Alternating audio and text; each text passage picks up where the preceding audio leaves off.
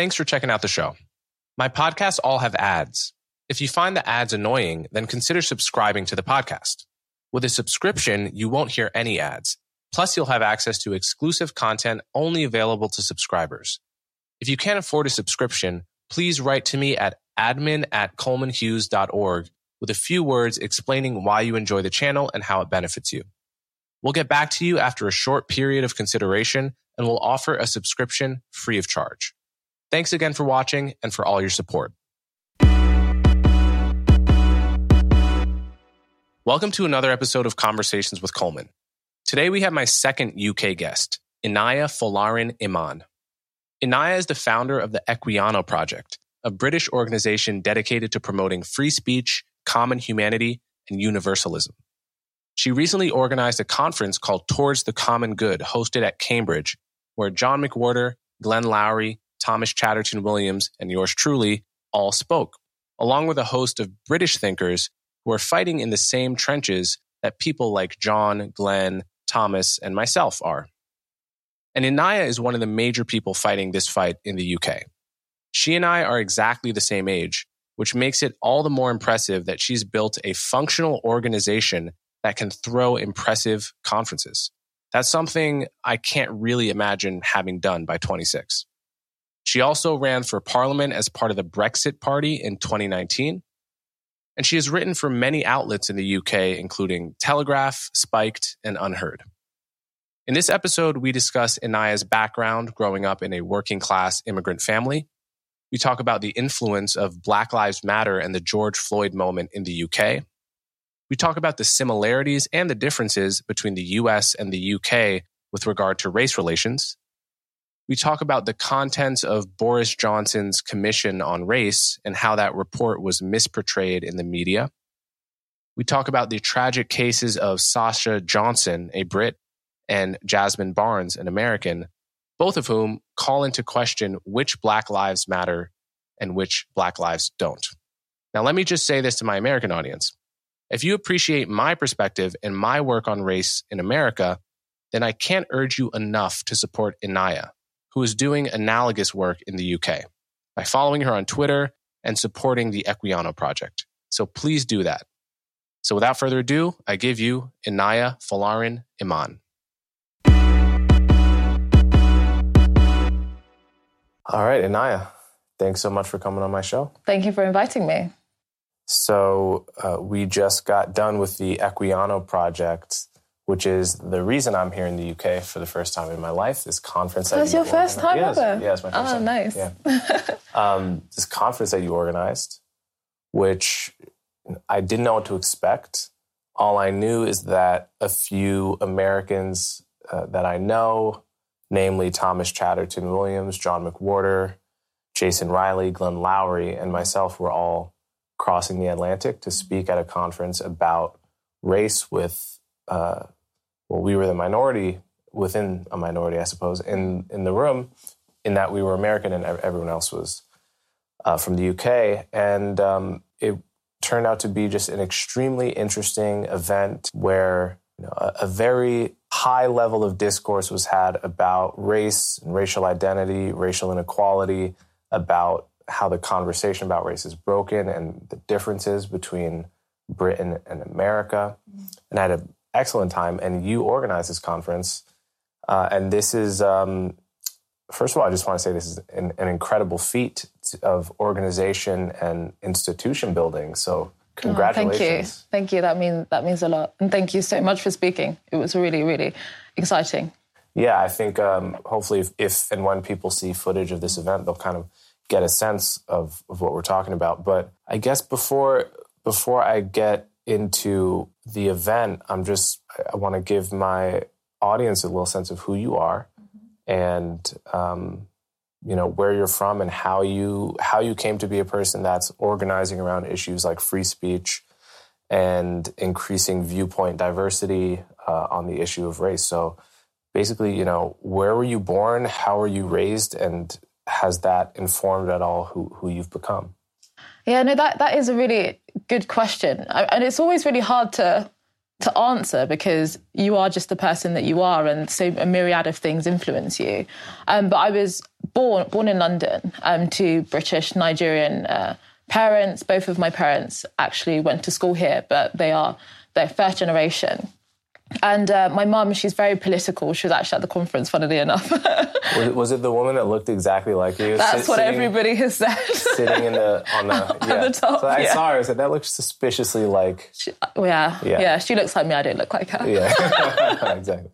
Um, but yeah, so she was very political um, and has quite conservative values, but is also, uh, I would say, an independent thinker. So for a Nigerian, which is known for its Pentecostal Christianity, she's actually an atheist, mm. and which is quite surprising. So there was always that uh, pushing back against uh, expectations and and things like that. And there's also um, something quite strong within Nigerian culture, and I have many criticisms of criticisms of Nigerian culture, but there's a lot of elements that I admire as well. And it is that um, hard work ethic, the importance of education, personal responsibility, um, and, and pride. And so those values, um, I think, actually often go very neatly with a lot of the criticism of identity politics, actually. Uh, a society uh, that is positioning your, you as a victim, and that's your kind of primary identity and status, is seems to run uh, difficulty when up against uh, some of the things that are inculcated um, in Nigerian culture. But so for me, that was a big influence in terms of my political thinking. But it was really when I went to university, the places where you would expect, uh, as you would hope, really, are freedom of expression, academic freedom, lots of challenging, thought provoking ideas to develop you. And I went to university at the time where there was many of these big cultural and political debates happening around populism, uh, Brexit, Trump, freedom of speech. And whilst these debates are happening within wider society and shaping the conversation, it often felt like the very space to which these conversations needed to be had were being restricted on university campuses. And from my perspective, you know, this universities are really the places that train the next generation um, of leaders. And so it seemed completely absurd to uh, accept the fact that these spaces, which are so important to our democracies, um, were increasingly becoming places where debate wasn't uh, wide enough. Certain views were being delegitimized and demonized, and, and that wasn't okay. But it was so d- discussions about free speech and all of those things were very interesting. But as many people, it was the Black Lives Matter uh, moment of 2020, which meant that there was a sense of urgency. Mm-hmm. And uh, a, narrative quickly formed, as as you know very well, um, about what Western society was, the position of um, ethnic minority people, um, how we should view history, um, how we should view relations between different groups, and the ideal of colorblindness, which for an older generation was the very ideal which transformed uh, status of ethnic minority people to be that um, equal um, legally to to the majority population was now being seen as racist. And from the Nigerian people that I grew up around and the people that I've listened to, that does not reflect uh, the view of all ethnic minority or black British people, let alone African Americans. And that was really why the Equiano Project was started to represent um, and amplify the perspectives of a whole range of ethnic minority people that are committed to liberal ideals, which I felt were, was being marginalized. Yeah, so we'll get to 2020 in a second, but I learned that you also ran for House of Commons as mm-hmm. part of the Brexit Party in uh, in what year 2019. Yeah, that was in 2019. So I, I yeah, I was 22. so you and I are exactly the same age. All right. I'm probably six or seven months older than you. Oh, nice. And so we were no doubt in college at the same time. And it's funny that we, you know, I was dealing with exactly the same issues that you describe at Columbia, which is that you, know, you would think this is the place where you go to have a freewheeling debate and get your mind changed in class and hear an idea you've never heard before. But it was exactly the opposite. I, I was, I would go to class, be afraid to devil's advocate a position. And then after class, I would throw on a podcast mm. that I would listen to secretly while I eat lunch and be far more, you know, informed. far more informed. And I would, you know, secretly talk to my my couple friends on campus that uh, kind of were we would in hushed tones we would have these debates and conversations exactly the same experience yeah yeah so it's, it's interesting that there's that similarity across the ocean um, but i did notice when 2020 hit uh, all of a sudden all of these very smart and interesting uh, black British writers just started popping up everywhere. It was like Inaya and Aisha. I was like, who are these people? like, where? Um, um, and Mercy and many, many others, uh, many of whom were at the conference. And, you know, this, what happened in the summer of 2020 when, when George Floyd was killed and we had riots and protests and it was during COVID. So everyone was looking for something to do, right? the protests went worldwide and the narrative, the American narrative, was shipped overseas in a way. Mm-hmm. So, can you talk a little bit about, you know, like uh, 2020 was such a crazy moment for Americans. We don't really think about what happened in other places. I mean, we saw the videos of people protesting as far as New Zealand and Europe and elsewhere, but the cities were burning. So, we were very, in the classic American way, focused on ourselves. But what was going on in the UK at that moment? Yeah, I mean, I think even here, I think a lot of people are, are still processing and, and, kind of reeling and figuring out the real impact of, of the 2020 moment. And as you rightfully mentioned, we were all locked down, and that created, I think, the pressure cooker conditions for when everyone was obviously plugged into the internet um, and anything that came out spread instantly at, at, the same time because we were all basically that was the main thing that we were all doing. And so it was very similar uh, the things that happened um, in the uk to what was going on in america. All of a sudden it, it was like this eruption of uh, a kind of public consciousness to uh, quote unquote do something um, about racism within society. And it was very interesting.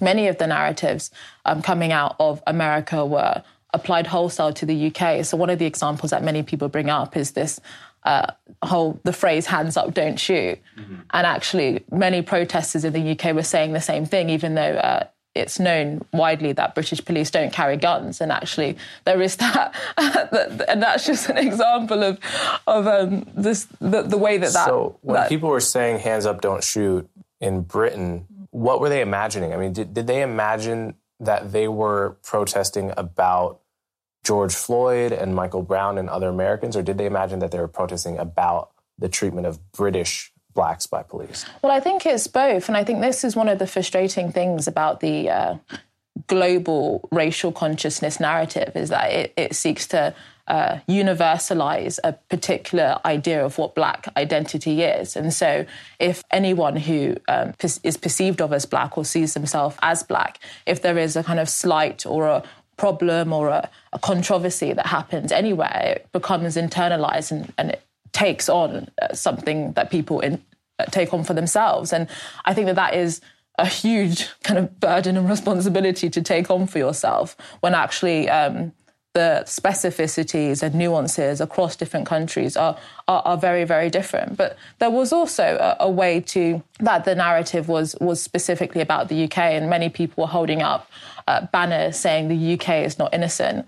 And I think what they meant by that was the fact that um, obviously, the, the UK uh, was one of the world's kind of biggest imperial powers. Um, and whilst uh, it didn't necessarily have slavery in the same way on British soil, it did export slavery uh, to the colonies uh, in the Caribbean and in other parts of the world. So there was an attempt to include Britain in the history and the legacy as to why racial politics in America is the way that it is. And, you know, I don't, I think it is important to say that whilst I'm very critical of the direction of travel of contemporary anti racism, I think it's, you know, very valid and legitimate and important to have conversations about, you know, the role that Britain has played um, historically in the development of racist ideas. But that's part of the problem. It's often very one sided that when we talk about, um, there is an attempt to paint uh, Western societies as kind of uniquely morally evil um, and not also recognize the development of liberal ideals, which was very much part of the process of challenging the very ideas uh, that produce racism and so on. So I think that's one of my fundamental critiques of, of uh, the ideology and the the assumptions behind Black Lives Matter and the movement is that it's often very one sided and doesn't paint that nuanced picture. Yeah, that's as true in America as it is here. I mean, it, it's interesting because you know we had the 1619 project in 2019. I mean, one thing is that the BLM issue was big in America for about six years before 2020, and obviously it exploded then. But there, you know, it was already very much in the conversation, and that ethos led to the 1619 project. And the major claim made there was that the reason the 13 colonies revolted against the British was to preserve slavery against the fear that uh, the British would stamp it out. And that's a claim that has been almost universally refuted by historians across the political aisle. It was, uh, you know, picking up on one fringe history book. But there it was, it was interesting because the radical race, anti-racist activists at that moment, at least in America, wanted to almost paint America specifically as evil at all, at all costs, even at the expense of simplifying the British role as sort of the anti-slavery good guys. And of course, the truth, I think, in both cases is is complex, right? It's like in America, we fought a civil war over the issue of slavery. We were as divided as the country has ever been over any issue. And in Britain, you had certainly responsible for a large portion of the slave trade, but then also responsible for stamping it out at great expense and forcing the world to stop the slave trade earlier than it otherwise would have. Uh, so, like you, I'm never opposed to talking about the the good and the evil in in the histories of of all of these countries, um, but it does get painted in a one sided way more and more and you see in America things like the 1619 Project being taught in schools, right? Mm-hmm. So being just taught as fact that everything is about slavery, America's evil. And uh, this is something that a lot of people are uncomfortable with, not least because it is historically inaccurate, but also because it gives people a picture of their country that is totally lopsided, right? All the bad and none of the good. No, I completely agree. And I think that that point about the harm that it does, I think is a really important one. So, similar to the 1619 project, we have something here called decolonizing the curriculum. Um, and that has effectively been embraced wholesale by institutions and universities. It was something that was a, a prominent feature of my university. And there's so there's many things I have a problem with it. One, as we just mentioned, is the fact that um, it paints a, a, one-sided view and often a very historically inaccurate view. Um, so I remember one of the uh, classes that I took, um, one of the uh, lectures I went to on uh, decolonizing gender. And one of the things it said was that there was no uh, gender binary before uh, British imperialism in, in West Africa. And it's this, and I just thought, this is just completely false. And it seeks to um, effectively create a new form of. Um, Orientalism, romanticization of, of pre colonial uh, Western societies as if they were this utopian, uh, gender equal, spiritually superior society before interaction with the West. So that's one, just historically um, inaccurate and deeply kind of infantilizing to the reality of the historical complexities and tensions and conflicts that many different parts of the world uh, took part in. It also, I think, is a kind of reverse form of uh, Eurocentrism, the, the decolonizing the curriculum. It suggests that uh, white Western Europeans were kind of responsible for all of the uh, gains of humanity, when actually, um, in many senses, uh, African countries and Asian countries were part of the development of the process of, of many of these um, ideals. So, a, a, great example is uh, the Haitian Revolution, um, after during the French Revolution, the, the ideals that came out of that about men and women, uh, men being created equal and, and right to liberty, the, the Haitian revolutionaries used those um, ideals to challenge uh, slavery um, that was being enacted upon them. And so, actually, it was often uh, the uh, both African Americans and colonial subjects that used the arguments of, of, of liberty to take it to its most ultimate conclusion. So oftentimes these the kind of decolonizing the curriculum narrative cuts out uh, black and brown people from the history um, that is their their very birthright. And the third thing that I, I, really worry about, as you touched upon, is how it really alienates um, all people, black white or otherwise, from their cultural inheritance, um, which is the fact that this is our society as well. We belong here, and the histories um, of this society is ours also. And to paint it as a kind of good Manichean racial history that we shouldn't have the right to to um, experience and enjoy and feel proud of, I think is is a very disempowering uh, narrative for, for young people. How do you identify politically? I, I, think it's really hard. I mean, a lot of people would love to just say that I'm, you know, right wing or conservative, or, or, I don't necessarily identify with that label. I think conser- I have conservative values insofar as I do believe in a personal responsibility and individual freedom, but and also a kind of shared moral framework. You know, I do believe that um, in kind of community and a sense of civic purpose and duty and responsibility to society. That doesn't make me a conservative, but I think those values um, about continuity, duty, and tradition and honour are very good values that I think we we do away at our peril. But I like to think of myself as a liberal. I believe in freedom of speech, tolerance, equality under the law, color blindness. Um, That's a, I mean, that could be a little bit lost in translation for Americans mm. because liberal basically means left. That is an interesting one. I, I don't think you guys have it right. Yeah, unless you specify. I mean, that's why people started, I mean, people have been doing this for a long time, but especially maybe 10 or 5 years ago, really started specifying I'm a classical liberal. Mm. So in America, you say classical liberal and that doesn't you could be a you could vote republican and be a classical liberal. Mm. but if you say you're a liberal in america people assume that you are a democrat. I think a classical liberal but it's funny because you in in the uk a classical liberal has almost been uh, seen as just right wing now. Right. Yeah so it is something that might be lost in translation. Ultimately liberal ideals of freedom of speech tolerance and colorblindness and equality are things i believe in. Right. So you, you ran as part of the Brexit Party in 2019. What moved you to do that ideologically in terms of what did you see in Brexit? What were your reasons for supporting it? Mm. And then, secondly, just on a personal level, what made you? It's an unusual decision to run at such an age, right? At 22, yeah. 23? Yeah. So, those are the two questions. So, it's funny because I didn't actually vote in the referendum. Um, yeah, so I wasn't in the country at the time. I was like, living in Morocco, strangely enough. Long story, but I wasn't in the country. And um, but as soon as we voted for to leave the European Union, um, I thought it was imperative that we implement the vote. But I also think that um, you know, I'm, I'm, a huge believer in democracy, and, and, not just that kind of general statement. That that's intrinsic to how I view my politics as a Democrat. Um, and I think that there are really important questions about national sovereignty and the way that, which I think is linked to the Trump debate as well, that a huge section of the population increasingly felt that the politics that was governing their lives did not represent them. And not only didn't represent them, actually um, were contemptuous of any attempt for ordinary people to make their voices heard.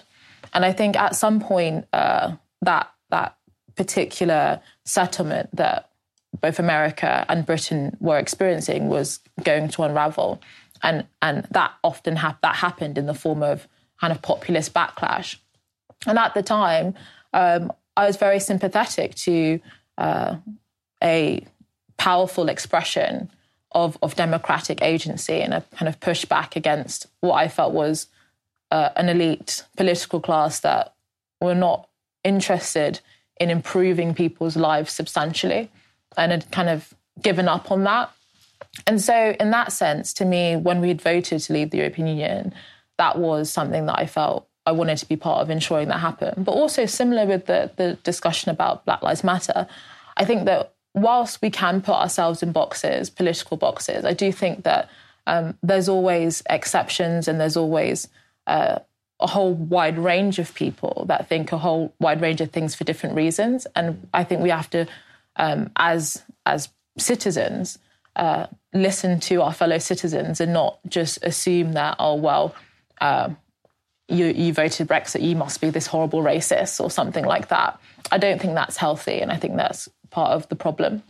So that's kind of why I did it um, to for democratic reasons for because I believed in national sovereignty and I wanted to represent the fact that you can think these things and not be um, what is called in the UK, you know, a, a, gammon, which basically just means a what? A gammon. Gammon. Yeah, so that's spell that. G A M M O N. Gammon. Uh, yes, that's basically a kind of uh, it, it's a derogatory term used for, for people like like Trump supporters. It's kind of like a derogatory term for people uh, for people that like support deplorables. Trump. Yeah, like that. Exactly. Exactly. Rubes. Yeah, that's. yeah.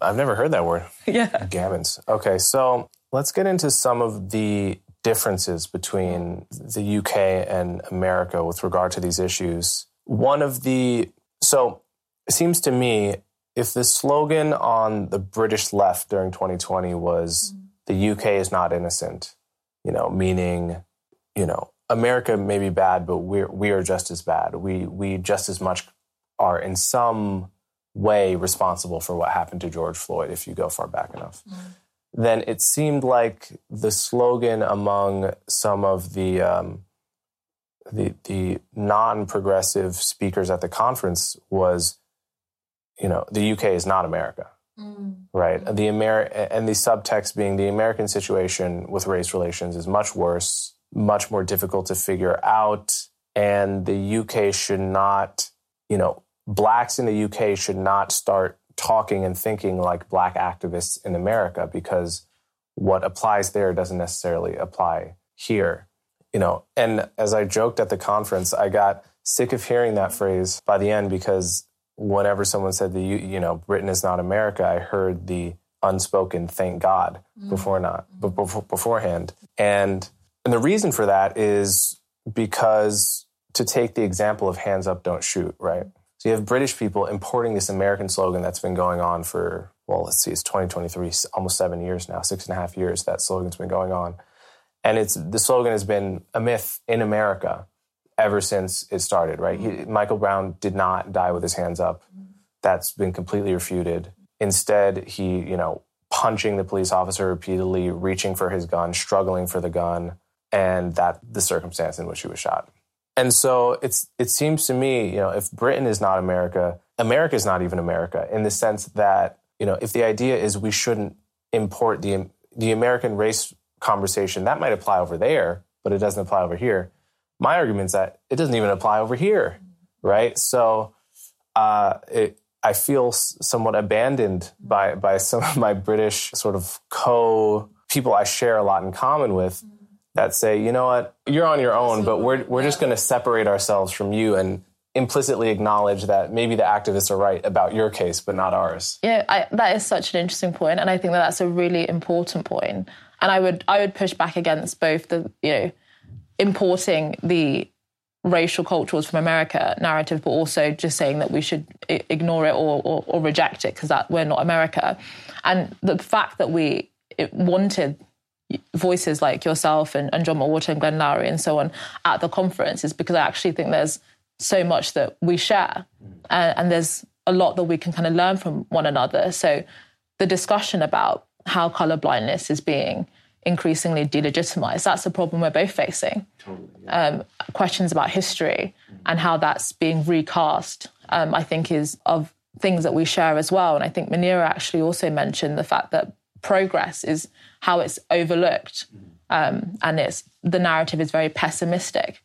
And I think Kenan Malik mentioned that the the overemphasis on the kind of symbolic and performative nature of activism over actual material questions that both black and white people have concerns about, whether that's housing or crime or, or healthcare and so on. So I think there's a and also the discussions about free speech and tolerance and confidence in institutions in challenging authoritarianism, um, whether that's from the left or the right. So I actually think on the, the big questions, on these key discussions shaping liberal democracies, I think there's much more that we we share that yeah. and actually in building those coalitions oftentimes international coalitions um, is empowering to the argument so i agree with you on that point I think um, I also agree about the points of, of the differences, but that should not, I think, impede on coalition building. So even though, as I mentioned earlier, the history of slavery is different, there are overlaps, but those differences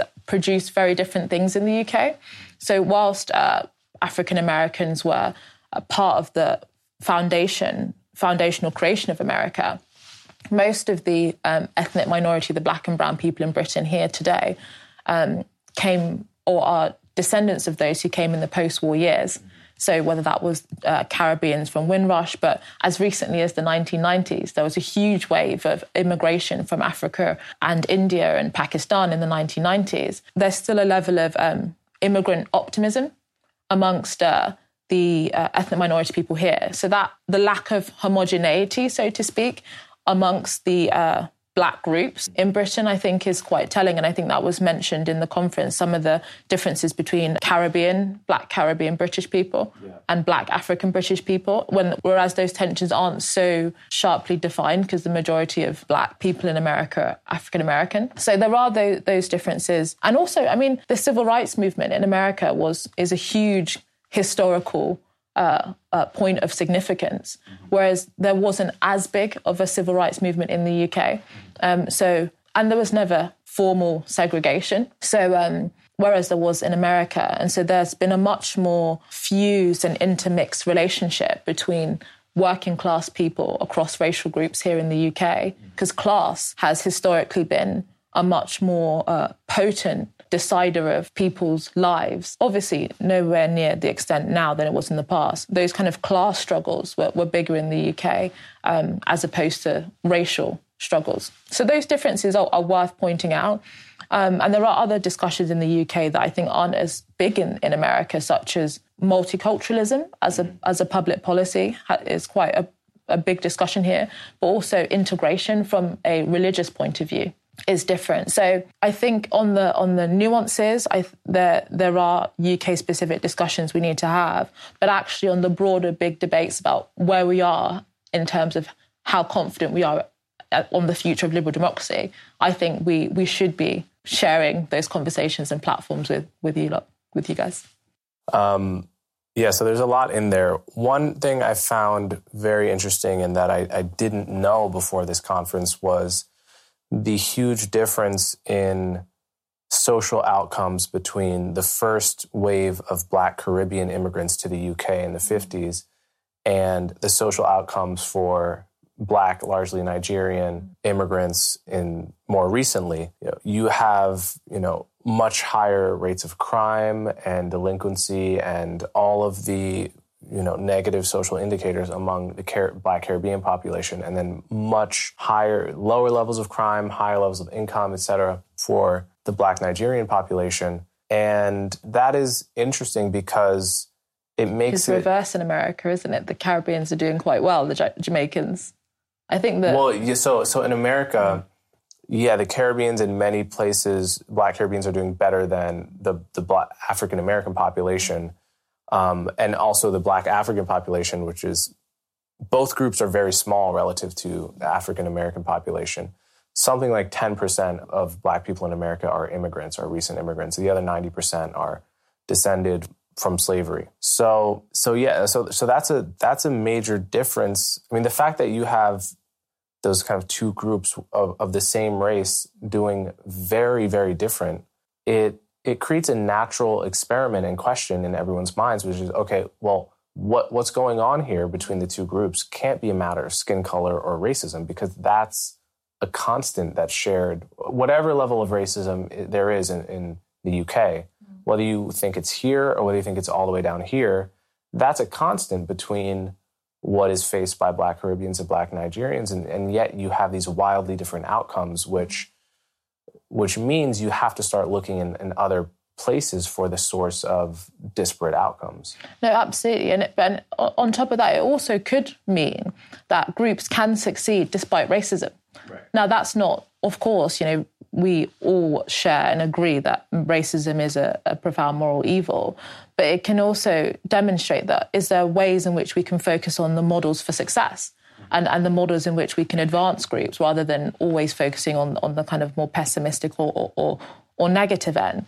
But I think it's interesting the history of, of kind of Caribbeans um, and Africans in the UK. So the the problem was that when many of the uh, Caribbeans did come, they were very optimistic and ambitious, but you know they came to what at the time was perceived of as the motherland, which was meant to be this uh, uh, country of, of huge wealth. And oftentimes, actually, when they came here, they were subject to ra- racial discrimination and abuse and were often forced to, to live in, in um, uh, areas of, of poor housing and poor quality.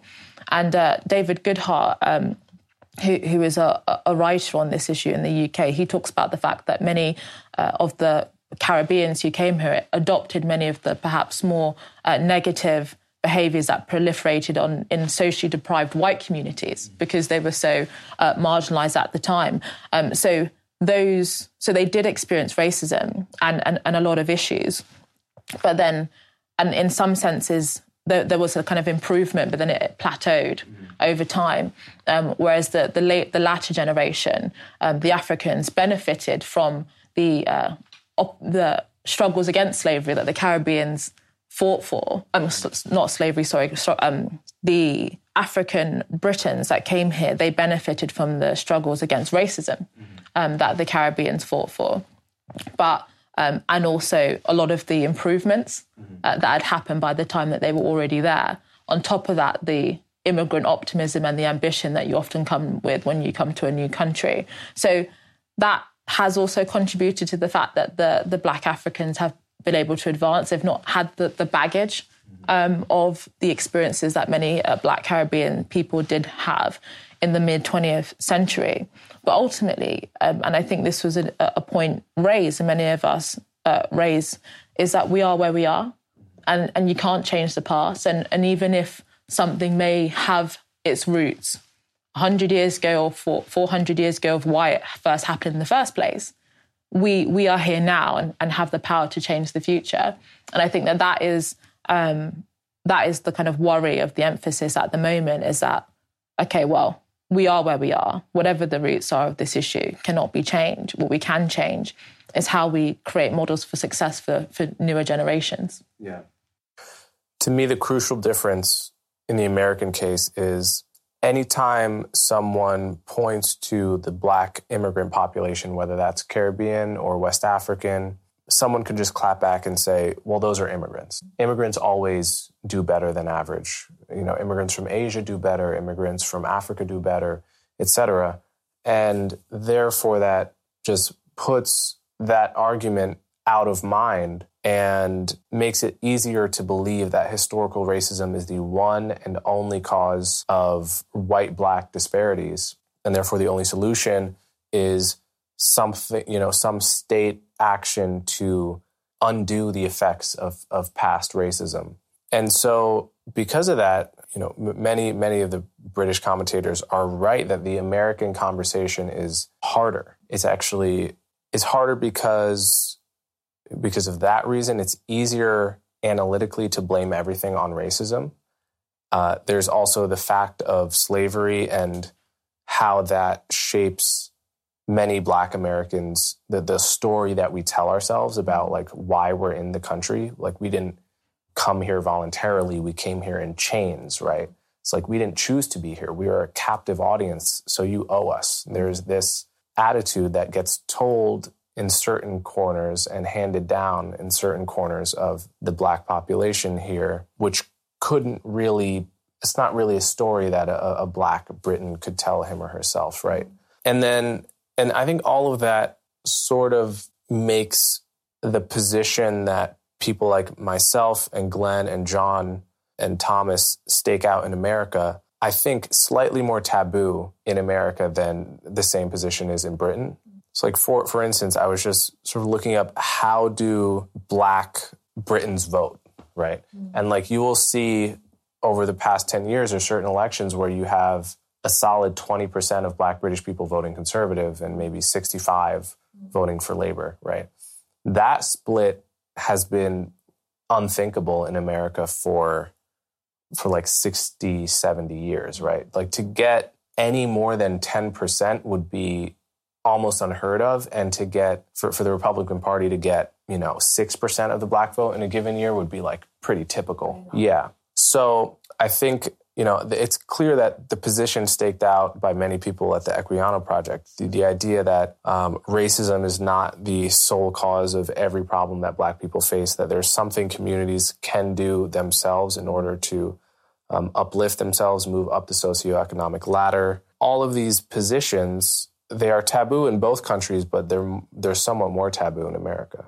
I think that's really, really fascinating. And I do think that, that that is a challenge because even if we put the uh, facts or the reality aside, if you can just think, well, uh, African Americans, their history is, is marred by uh, slavery and Jim Crow. Of course, it's not right to expect them to lift themselves up. I mean, you can just you can run through the argument, and it kind of makes logical sense. But I think one of the points that was made in the conference, which I thought was a really important one, is this idea of the necessity um, and the moral imperative to tell ourselves new stories. So you mentioned the kind of story that um, told, but to me, there's there's a another story that's just as powerful, just as compelling, um, and I'm sure that y- you'll agree in, in many ways of, of agency. Of, of transformation. And I mean, one of the things that I always find just remarkable is, is Frederick Douglass, who was uh, a former slave and had such a,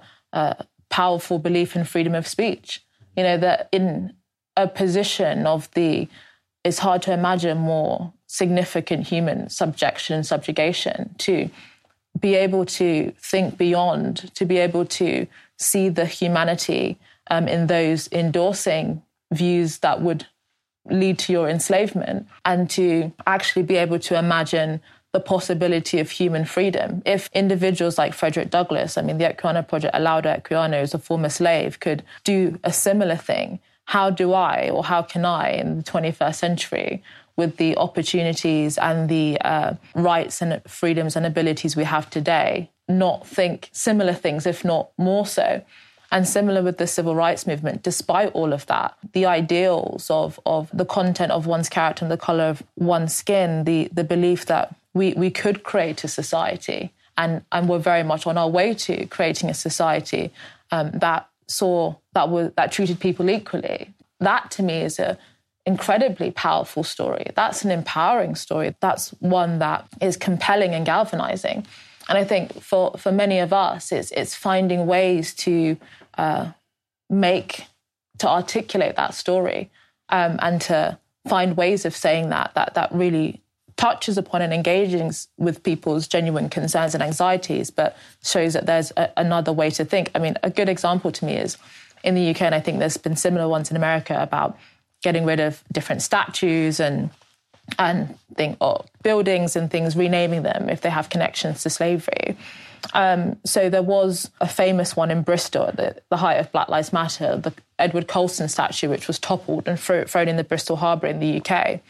And it was everyone said that, and he, he's a, a former slave trader, and but he was a huge philanthropist as well. Now, many people said that the, the statue was traumatizing to ethnic minority people, um, which I, have not, I'm yet to see any evidence of. But actually, to me, rather than see that statue as something traumatizing and, and a reminder of your inferior position, why not see that as um, something that to demonstrate the how amazing it is that we live in a society that no longer uh, produces ideas that facilitates people like Edward Colston, or a, a triumph over the ideas that um, he may have propagated, and actually uh, a desire to create a memorial landscape in public um, that reveals to us not just who we could be, but how far we've come. I think part of the reason people struggle with that is is because they believe things like slavery and colonialism were invented by countries like the UK and America. They, you know, the way that history is taught in schools for people that don't really do their own research is that basically the human race was just kumbaya, friendly, uh, you know, frolicking around in loincloths and sharing the land mm. and not fighting at all for hundreds of thousands of years and then white people came along and just raped and pillaged and burned and and all of this. So if you if that's your picture of you know what's gone on on planet earth the past 100,000 years or 10,000 years say well then yeah you're not going to think there's you're not going to be able to reframe that story in terms of look what we stopped doing. Because you're just going to think well we shouldn't have started it right? The problem is that's just not, you know, that, that's totally historically inaccurate, right? Slavery's been around for 10, you know, as long as civilization has been around, you know, 10,000 years or more on every inhabited continent. And you can't even actually find an anti slavery argument in mm-hmm. print mm-hmm.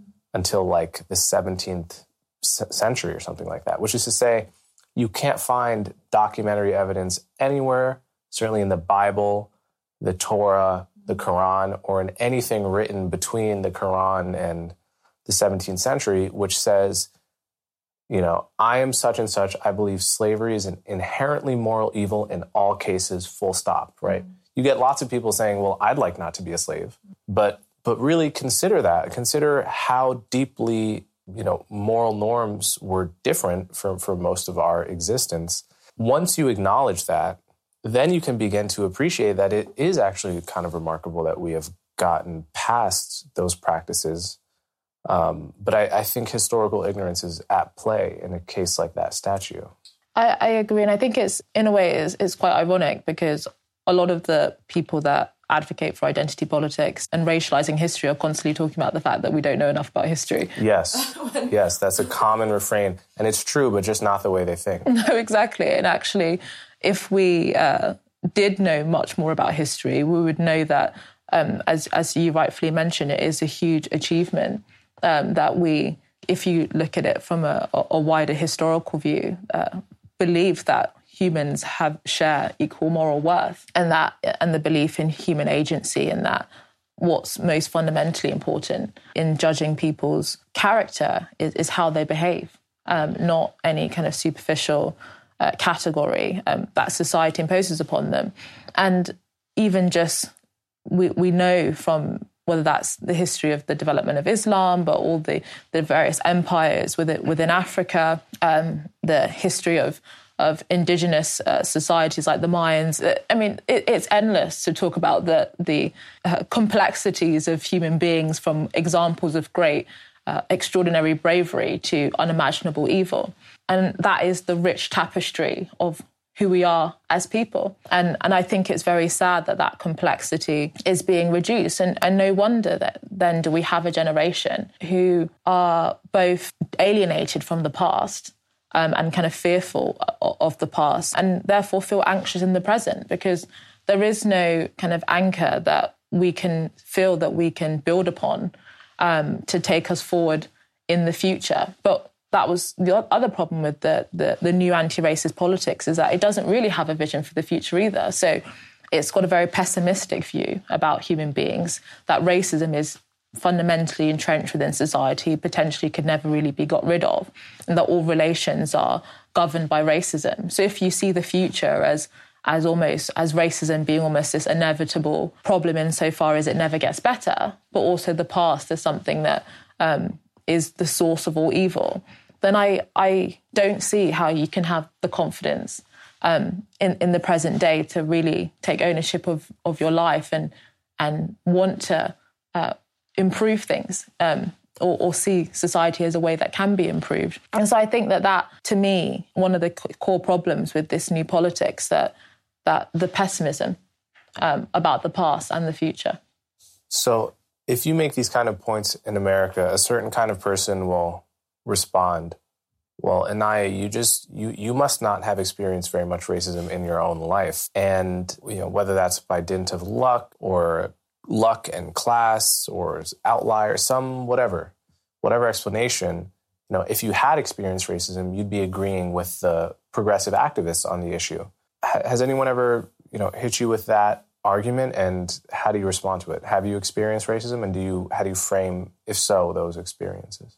So I that is a, a common uh, claim that is leveled um, at pretty much all of the people that, that forward these uh, arguments in public. I don't think that, I mean, correct me if I'm wrong, but I personally don't think there is a single black or brown person that hasn't experienced some form of racism at some point in their life. I mean, the extent to which it is uh, argued happens or occurs, I think. Um, is very much up for debate, but I'm sure you know it has occurred at some point uh, with most people. So that is for me undeniable. But um, I think to me that these are arguments um, that and this is the important and frustrating thing about the way that the debate is framed when it's always framed in terms of I as a this, because I think that actually what's universal is the fact that we all have the capacity to weigh up competing arguments and come to their own conclusions. And even if one hasn't experienced racism directly, I think we all, as human beings, again, can imagine what it might feel like to be discriminated against. So I'm very, I don't think that the, whether or not someone's experienced racism should necessarily be a decider of whether or not they have a, a fair or legitimate argument to to put forward, even if it can be useful um, in, in understanding people's experiences and so on. So that that is an accusation that's leveled. I think the class point is is uh, leveled quite a lot, and I always find it amusing. I mean, my mum worked three jobs uh, to send my sister and I to to, to good schools um, because of those values I talked about in the beginning. And you know, I'm very grateful to have been educated, and that's an opportunity available for other people. So to me, there's it, it's just not true. Um, and I think it's again reveals to me the viewpoint that uh, for others who disagree with this perspective think about uh, a lot of black people that um, if you are educated, if you're well spoken, if you present yourself a certain kind of way, then your authenticity as someone that can speak on issues of race and racism is is undermined or delegitimized. To me, that reveals something to me about how how they perceive of black people. So I, I would definitely challenge that argument. And I think the the point about racism though is is an important one because of course racism exists. And I think as we all have to caveat that. But actually, there are disagreements about what constitutes racism, and there are disagreements about the extent of the problem. So I don't fully agree um, about many of the things that are claimed to be racism within society, be that microaggressions or even the fact that impact is emphasized over intention. When I, I think intention does matter, and I think actually, you know, a lot of the time people don't intend to be that way, and I think you have to think about how you're perceiving it. But also, I think more nebulous forms of racism or, or what is classed as racism, um, whether that's systemic, I think is is often very difficult to pin down and to define. And so, one of the things that uh, is, was discussed in the UK very significantly over the last few weeks is where are you from? Where are you really from? These are these are nuanced yeah, you debates. May, you may have to explain to an American audience why that. I mean, we, we my audience will certainly be familiar with the idea that asking where are you from? No, where are you really from? Mm. is a microaggression. Mm. But can you explain a little bit of the controversy, what happened here? So there was a, a member of the royal family, Lady Hussey, um, who asked a, a, British black woman who was dressed in uh, African inspired attire, where repeatedly said, Where are you really from? Now, and there was a huge controversy in the UK, and it eventually led to the woman, Lady Hussey, the member of the royal family, stepping down. And so, did she permanently step down? Or yeah, she, she, permanently she, stepped yeah. down. And um, there was many black activists on the radio saying this is you know, a disgrace and uh, about the fact that she asked her this question and that it reveals that you know, the society is deeply racist and how dare she. It was a really quite vitriolic um, whole week um, in the in the public conversation. Now, I think it can be very. It was crass. I think it was also. Um, I, I, can understand why that would make someone feel uncomfortable. But I also think we have to take into account people's intention. So, someone dressed seemingly in a way to overemphasize their non-Britishness by they've changed their name to an African sounding name and also dressing in a way that is clearly inspired by traditional African, whatever that means, traditional African garb. Um, and I think she, Lady Hussey is of an older generation and may not be familiar with all of the uh, lingo that is now used. You know, whether that's what what is your heritage or something like that. Um, so I think that that's an example where uh, we can't have a nuanced conversation. Um, something that is perceived of um, as racism is taken as racism, no questions asked. The other person's perspective is totally ignored and their intention. And, then, and that label, which has often almost been used to describe the worst possible thing that could ever happen to somebody, um, is, is now stuck to that person.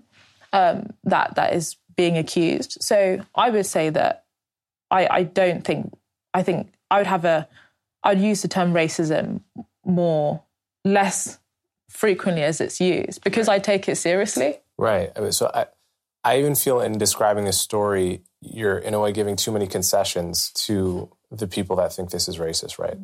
Mentioning her age or whatever. Like, let's assume she was, she said the same exact thing, but was younger. And let's even assume that I mean, I guess it is kind of relevant that this woman changed her name to an African sounding name and was wearing African looking garb, right? If I meet a person with an African sounding name and African garb, and I'm interested in asking those first few icebreaker questions that help you start conversations with a stranger, and again, like where are you from is top three mm. in that regard, in my experience. One of the best questions to ask because it often leads to, oh, I've been there. Oh, I have a friend there. And then you're into, you know, the beginning of a friendship or acquaintanceship. And um, and so you ask, oh, well, where are you really from?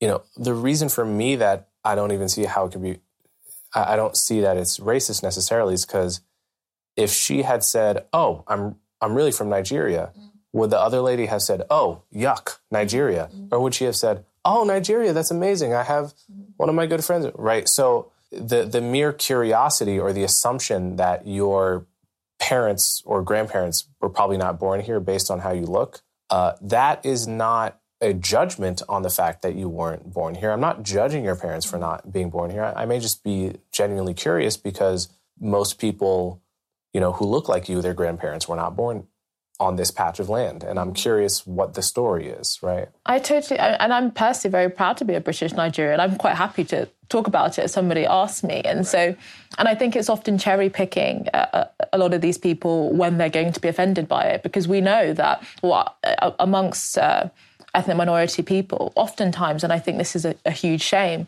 when I speak to fellow British Nigerians and, and, Jamaicans and so on, they'll say, Oh, I'm Jamaican, I'm not British, I'm, I'm Nigerian, um, as a way of emphasizing their ethnic origin. But then if a white person uh, might ask, Oh, you know, where, where's your origin? Then you're saying, Oh, are you saying that I'm not British. So I think it's actually trying to have your cake and eat it. Particularly um, on that same point, the fact that identity is emphasized so much to such an extent where many of these uh, black activists suggest that their their ethnicity is who they really are. Uh, you know, it's not their interests, it's not their their tastes, it's actually their their racial identity. And so, actually, when a society then becomes created, that um, sees that as actually a, really important fact about a person, then all of a sudden that's a problem. But I agree with you. You know, if I'm in a taxi and I hear a foreign accent, you know, I, I ask, you know, where are you from? Ethnic minority people ask them, that all the time. Even I ask that to white people. If someone's really, really blonde and really blue eyes, I often ask, are you from Scandinavia or something right. like that? And it's like we know this, so this is what's so frustrating. It's like we're having, we're being forced to um, have a conversation, indulging in these things, and we all know that actually we all do this, and the intention is much more uh, innocent uh, than than what is framed. So, on that earlier point you asked about whether or not I've experienced racism and how I frame that discussion, um, I think I'm very frank about the fact that I do disagree with some of the definitions that are, have been popularized around racism and how we understand racial disparities as being primarily a cause of discrimination. And, and that frustratingly means that people say, well, you must not believe racism exists. And I think that that is just an absurd claim and not helpful to actually understanding what's going on in a situation. Yeah. So, on that topic, um, under Boris Johnson, there was a now famous or infamous report commissioned that was headed by by Lord Tony Sewell. Um, can you talk about that commission a little? bit? What was the purpose of it, and what did it find, and what, what's your mm. opinion of it? Yeah, so the as you uh, alluded to, so when Black Lives Matter happened, there was a huge groundswell of uh, demand for something to be done um, about racism in society. And there's been many reports that have been done in the UK understanding various different aspects of um, racial disparities, whether that's in policing uh, or health. Uh, there was the, something called the Lammy Review on uh, the criminal justice system. And one of the most famous ones was the Macpherson report that occurred. And the findings of many of these reports and things that were commissioned frequently concluded that a particular system the criminal justice system, the police, um, were institutionally racist, uh, and that what whatever disparity there was um, in outcomes, socioeconomic outcomes, was primarily or significantly driven by, by racism. And actually, for many campaigners and, and thinkers that are f- perhaps from a different persuasion, have expressed wor- worry over the last few decades that so much money has been invested into trying to combat institutional racism through anti-racism training or or various different race race conscious schemes, and that has not necessarily changed the conclusions of the report or of the report or actually led to um, the kinds of outcomes that these race conscious policies uh, purport to result in. And so there, Tony Sewell, he founded uh, an organization called Generating Genius, which uh, effectively takes uh, disadvantaged young black children from a young age and mentors them in, to get into STEM subjects, science, technology, um, engineering, and medicine. And it has been incredibly successful. And he is, through his own research um, and through his own work, has found you know, agency and empowerment and uh, models of success to be a very good way of inf- advancing the, the position of, of uh, low socioeconomic people. And so the, the report sought to look at many different uh, socioeconomic indicators um, and look at what other factors could be uh, involved in why there are certain disparities. And it, it revealed that there were disparities, as bigger disparities within ethnic minority groups as there were uh, between ethnic minorities and white people more broadly, that there are other factors that should be looked into, cultural factors such as family structure, individual behavior, um, education, and also talks about replicating the models for success, um, not solely focusing on um, the the trauma and, and kind of disadvantage and victimhood. And it, didn't say that institutional racism didn't exist. It said that they. That could, is how it was summarized in the press. Exactly, and this is this is you know what's so. So you're saying there's no sentence in that report that says institutional racism doesn't exist or anything like that. No, it did not say institutional racism. In fact, it, it specifically mentioned gives more powers to institutions in order to combat racism as and when uh, they find it. But because he challenged the prevailing narrative that you know, racial disparities don't necessarily equal discrimination, then he was uh, harangued in one of the most vicious examples I've, I've ever seen. Um, and although although the, the report was a, a report that was the the commissioners were ethnic minority people that had had decades worth of experience in social policy, health, education, policing, and so on, uh, it was dismissed as a, a whitewash. And that's not the case. That's not true. But regardless of all of that, and I don't want it to be only negative, actually, it, it, was still a landmark in showing that there is a different way of looking at this data and interpreting it. And there are ethnic minority people that very much endorse that way of thinking. Now, it's just the start. More research needs to be done to find out the reasons for disparities but it just shows you the kinds of pressure people are under to come to one view. And actually, you have to be almost a kind of courageous or brave person often just to say, actually, hold on, maybe racism isn't the only reason. That's not healthy if we want to genuinely deal with the issues that we claim to care about. So, I was reading one of your recent articles, and you talked about the case of uh, the tragic case of this young woman, Sasha Johnson. Mm.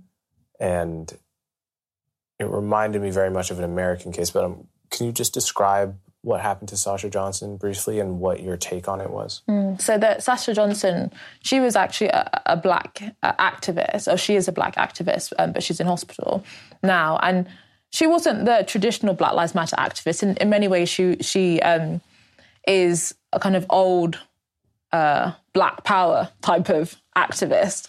Um, I, I, don't know the extent to which that that's still uh, dominant or, or prevalent. Um, but she was campaigning and uh, and and very well known in the press because she w- always used to don Black Panther inspired clothing and and ha- make loads of statements about Black Power and so on. And she was uh, shot uh, in the head very brutally. And um, when she was shot, uh, there was many suspicions that it was a white supremacist.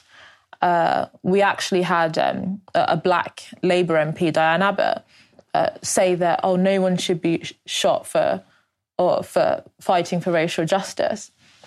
And the Black Lives Matter UK you know, released a statement, um, basically insinuating that you know, the support for her But very soon after, it transpired that she wasn't shot by uh, a white supremacist, but it looked like it was related to uh, she. She was. It was a case of kind of mistaken identity in in a kind of turf war, um, uh, most likely by black British uh, uh, men, and there was a complete silence, nothing, no, no fundraising, no campaigning, uh, no support for her. In fact, a year later, uh, her family you know released some photos and and uh, a GoFundMe, and it barely had any money on it.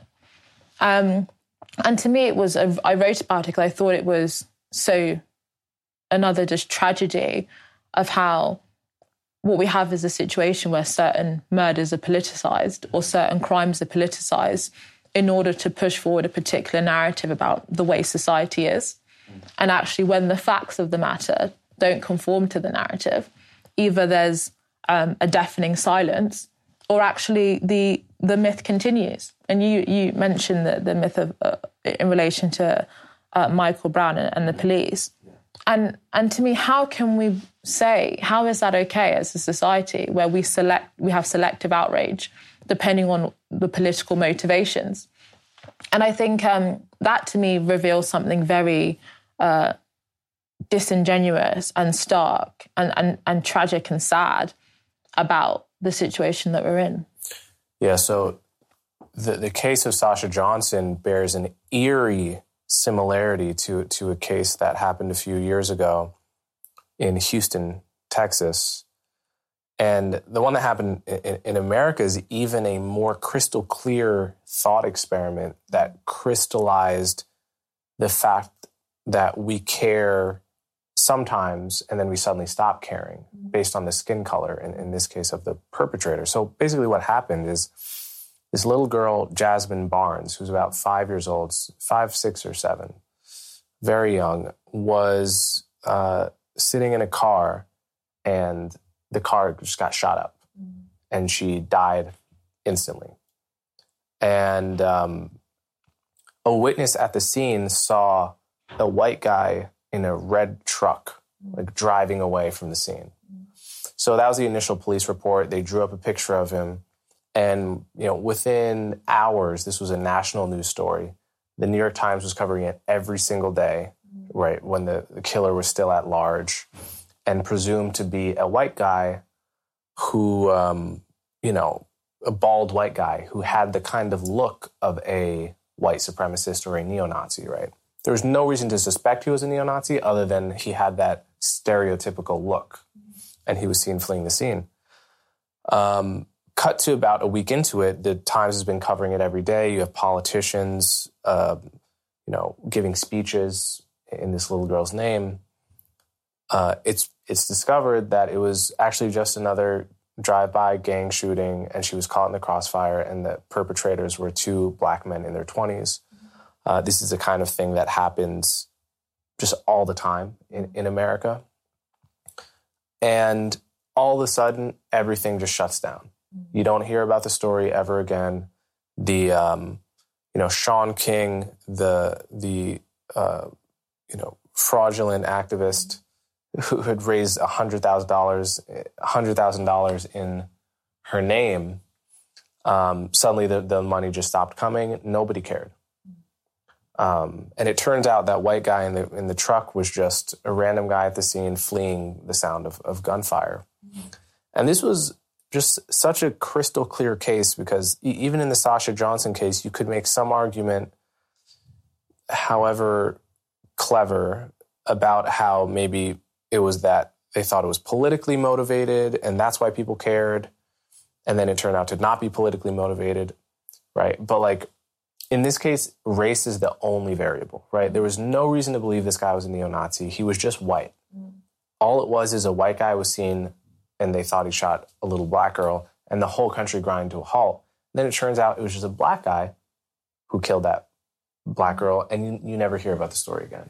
No, I, I mean, it's, it's just, it's scary. And I think actually to me, there's something even more horrifying about it, not just the fact that people only care about the race, is that well, actually, are we saying that it doesn't matter then if if it's a, a black person that perpetrated the crime? Right. And to me, that's a kind of uh, a completely ab- a huge abdication of responsibility um, for actually dealing with the fact that um, in some communities in America and also in the UK, there's such a gratuitous and nihilistic attitude towards life um, where these kinds of things can occur. So to me, it's still a political issue. Yeah. Yeah. So even if people could make the argument that you you suggested about, oh well, well, I thought it was politically motivated, maybe it's not. Well, actually, in a way, it still is that that actually there is a disproportionate amount of crime amongst some communities, which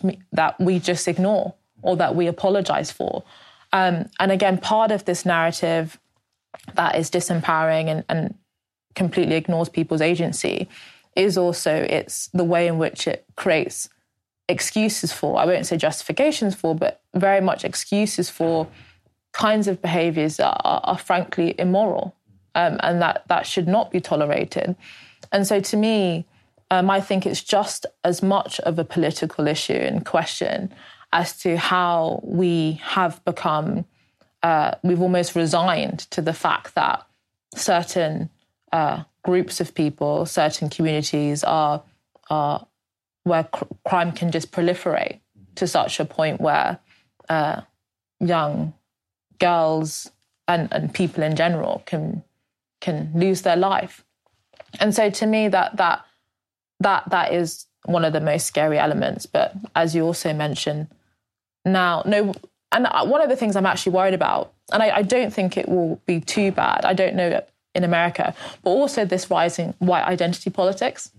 Um, of course, we have the historical white identity politics, i.e., racism, but there's a kind of new form that is emerging, which is almost a kind of white victimhood politics in, in this discussion about anti white racism, because people rightfully and understandably feel slightly resentful of the fact that not only is there a new racial thinking where you can kind of make huge moral judgments about people based off of what they look like, but also the the way in which certain crimes or behaviors are being viewed fundamentally differently depending on your race.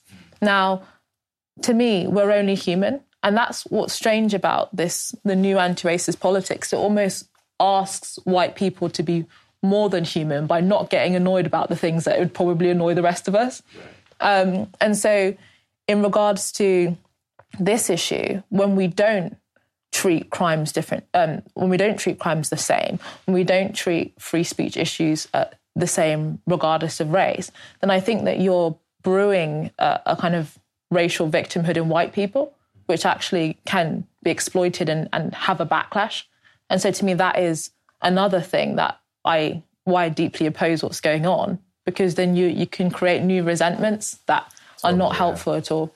No, you make a great point. I mean, the this is the Robin DiAngeloification of the conversation about race, which is you know her whole worldview. Probably my central problem with it is that she treats black people like children that and like like spoiled children essentially that just need to be coddled and anything that upsets you it's you know it's mommy and daddy's fault mm-hmm. oh sorry i touched my mic there like anything that upsets you is mommy and daddy's fault and we're the mature ones We'll fix it right and she treats white people as the adults in the the adults in the room that have to um, you know hide their emotions so so the kid doesn't cry and like it's really she the picture she paints is similar to the relationship between a, a, an exasperated parent and a mm. petulant child mm. um, you know so she has a you know a, a scene in her book where she says you know you are not supposed to as a white person cry in front of a black person because black people are, if you're a white woman at least, were triggered supposedly by our historical memory of white women crying in fake accusations of rape against black men that would then get black men lynched. And this is obviously an absurd, though that historically did happen. Uh, it's absurd to think that black people think of that if they see a white woman crying today. No black person in the history has ever thought of that when they saw like a white woman crying for whatever reason because she just got broken up with or something. Mm-hmm. It's like that thought has never happened. But in in DiAngelo's mind, it's up to white people to exercise self control so as to spare the emotions of black people. And black people, we're just, any emotion we have is valid, right? We're allowed to just like, so this is um, a double standard. And it's one that many white elites may kind of be comfortable with because, you know, if you're doing well and you are a high status person in society, you don't have to worry about money. And even more important, you are validated, you, you have a position of real, really like feeling like you matter in society and you're seen. Maybe this kind of thing doesn't bother you so much. If you're a working class person and you don't have very much money, and all you have is your dignity and the ability to feel that you know your country respects your identity and you're now you're being asked to basically observe this double standard where you know you have to be superhuman but uh, you know people of color mm. are supposed to be able to do whatever they want um, that's the kind of thing that would really stick in your craw and uh, savvy politicians are going to come around and whip up and encourage that resentment in very ugly ways. And I, I don't see under those circumstances how you can really expect um, people to really improve themselves. I mean, we, we, see it in education, this whole idea that uh, punctuality, uh, um, you know, so good grammar and things like that are supposedly uh, white Western constructs. And so, what incentive is there to uh, improve yourself? And no one's ever going to tell you that you're wrong. No one's ever going to tell you that you're talking nonsense. That you need to work harder. That you need to um, you need to improve yourself, and that you're the only person responsible for your life is is, is you. Um, if you're never going to be told that, or, and wouldn't even expect that, then you are you will be in a position of, of, of paralysis, of, of infantilization. And that, that again is a very, uh, that's an awful dynamic, particularly a racialized dynamic. And, and, you know, I had, I went to an event, I was speaking at an event, and one of the people that was speaking with me, a white woman, she asked me what, um, what I was saying before because she can't be seen to be disagreeing with a black woman. I could not believe that. And to me, how even though I know that her intentions um, were actually in a way self-preservation because her peer group um, would look at her poorly. How can I then? How can I believe that you respect me or, or, or see me as your equal, or as an adult that I'm not capable of engaging in uh, disagreement or, or, discourse? And so that keeps um, black people and ethnic minority people more generally in this position of of of uh, infantilization, never really able to fully take advantage of opportunities because uh, society kind of expects them uh, to behave in, in in certain ways and are not really encouraging them to take the tools that will enable them to rise above their situation. And you know that that to me that that is unsustainable. Um, because for the reasons I outlined in terms of the kinds of resentments that that it creates, um, but also because it, it's it's not true. It's not an accurate reflection about how human beings uh, behave, and so we have to really confront that. Mm.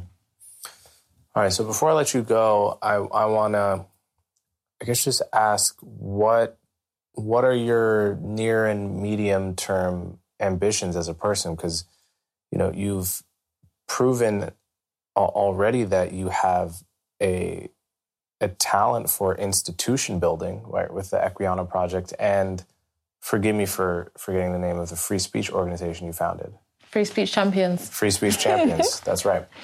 So you've shown yourself to be a great institution builder at an abnormally young age to be institution building, and and you've also you know you you've ran for office so, I mean, it, can be awkward discuss, discussing future plans that may or may not actually pan out. But do you do you have a vision for what you want to do next? Whether that's with the institutions you've already created, or whether that's branching out into other areas. Mm.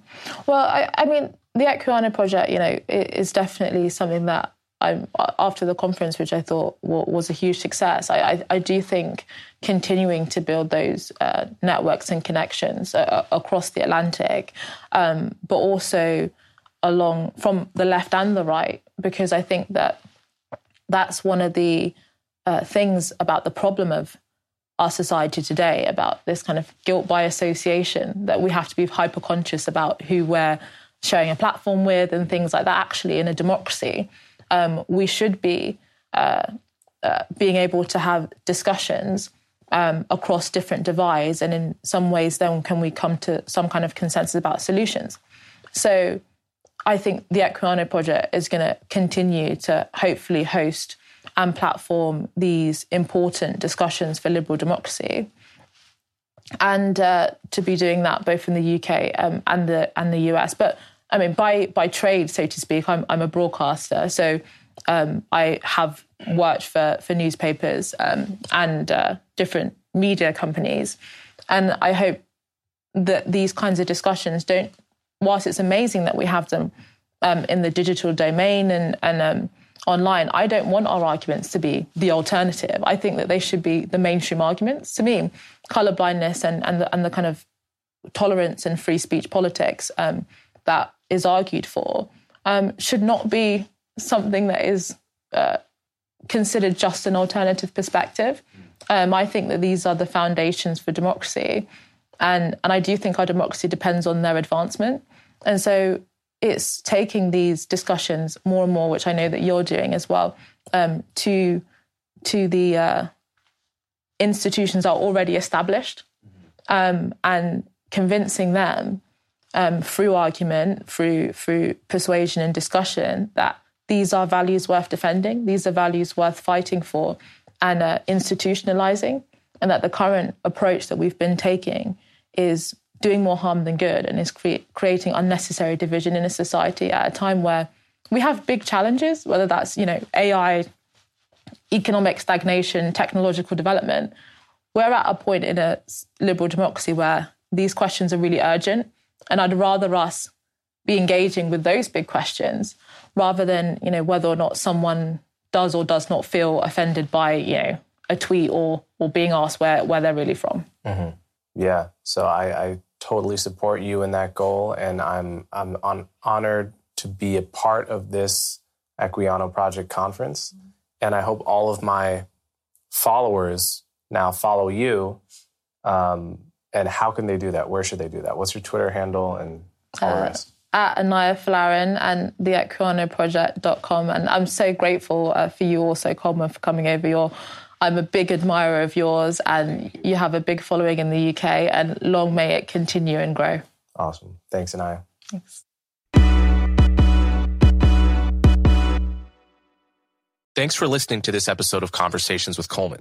If you enjoyed it, be sure to follow me on social media and subscribe to my podcast to stay up to date on all my latest content.